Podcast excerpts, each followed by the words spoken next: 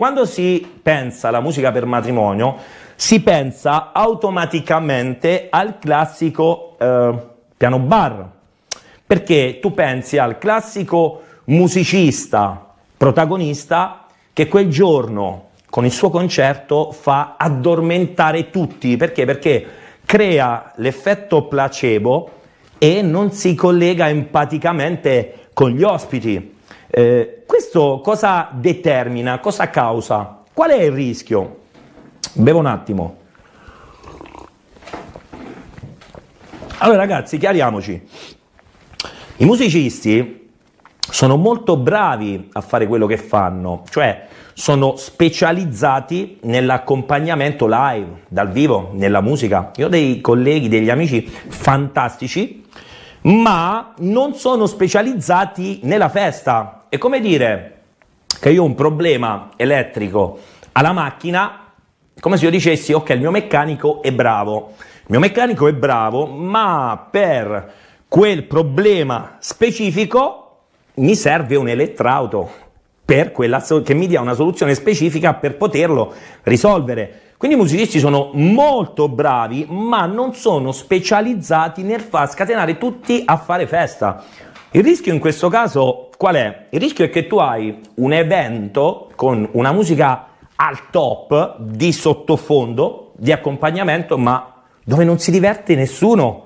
Ma a te serve un concerto con musicisti top e strepitosi dove già dopo l'antipasto dormono tutti o ti serve un'animazione che faccia scatenare e saltare in modo spontaneo tutta la sala? Perché nel primo caso tu hai dell'ottima musica dove non si diverte nessuno, nel secondo caso hai un'animazione che fa scatenare tutti, ma comunque con dell'ottima musica. E che succede? Il rischio è che poi i musicisti quel giorno diventino loro la star del tuo matrimonio, i protagonisti del matrimonio. Perché? Perché tu, ragazzi, allora, tu organizzi quel giorno, eh, ciao Loredana, un abbraccio, ciao Elisa, ciao. Cioè tu organizzi quel giorno perché in quelle 12 ore tu vuoi che tutto funzioni alla grande. Quindi tu vuoi che in quelle 12 ore gli ospiti mangino bene, si divertano, siano a loro agio e soprattutto siano coinvolti in questa festa. Che succede se tu hai il musicista protagonista che diventa lui la star e ti fa lui il concerto? Che distrae l'attenzione dal significato della tua festa, da quello che tu vuoi raggiungere dai tuoi ospiti e focalizza l'attenzione solo su di te, su di sé. Quindi Tecnicamente, ragazzi, se ne frega il musicista. Eh, se tu ti stai divertendo, se i tuoi ospiti sono coinvolti, se stanno saltando e si stanno divertendo e coinvolge l'attenzione tutta su di sé per dire ok, oggi io mi sto esibendo, lo sposo sono io, sono io il protagonista, quindi il problema e il rischio è che tu diventi, insieme ai tuoi ospiti, la spettatrice non protagonista del tuo matrimonio. Cioè, quindi tu sei insieme agli ospiti un soprammobile con degli ospiti, diventati dei soprammobili che assistete passivamente ad un concerto bello, fantastico, ma sicuramente noioso e non giusto per quello che ti aspetti, cioè una festa, ok? Eh, poi ci sono altre problematiche cioè che una band con vari musicisti, cosa può causare? Che se tu eh, hai una sala che non è eccessivamente grande e magari ci sono delle persone che vanno anche sotto le casse, eh, i volumi solitamente sono abbastanza pesanti perché ci sono vari strumenti musicali, no? Quindi c'è la voce, c'è il basso, c'è la batteria e tutto quanto, quindi il rischio è che chi capita sotto la cassa quel giorno lo vive non come una festa, ma come una giornata in miniera, perché poi tra gli amici che fanno il pippurrà, loro che fanno il concerto, eh, i camerieri che servono e tutto quanto diventa molto molto pesante, soprattutto se sotto la cassa poi eh, ci va la persona anziana. L'altro problema è che il musicista, il classico piano bar, considera che un matrimonio dura mediamente dalle 12 alle 15 ore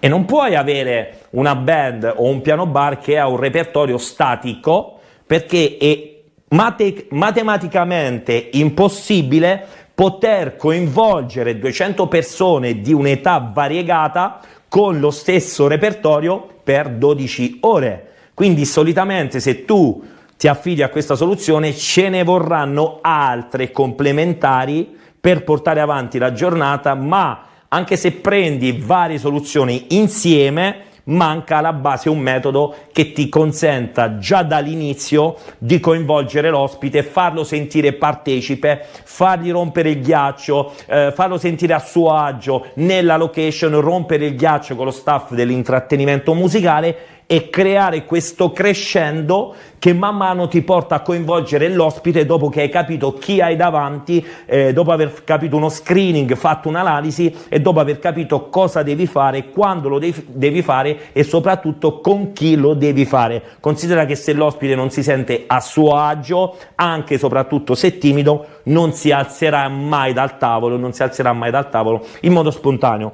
E quindi poi, ricapitolando, eh, se tu eh, vuoi assistere ad un concerto, se assisti ad un concerto di eh, musicisti fenomenali, il concerto ti costa 100 euro, se vai a vedere gli U2, il Coldplay, ma non ti costa 36.000 euro quanto ti costa un matrimonio e quanto ti costa mediamente in Italia fare un investimento così alto per poi vedere 200, 150, 300 soprammobili che assistono passivamente ad un concerto. Matrimonio non è un concerto, è un evento, è una festa di matrimonio che veramente funziona, è una festa che vede coinvolti tutti i protagonisti, gli sposi in primis e poi eh, tutti gli ospiti che